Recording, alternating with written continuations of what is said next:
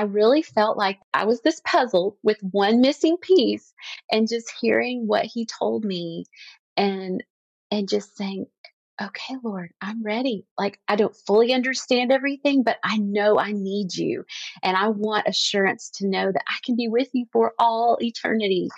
Um, and I, and I knew it would take some time to understand, you know, everything that he wanted to teach me, but at that moment, it was just surrender. And that's for each one of us, for everyone listening. It's surrender.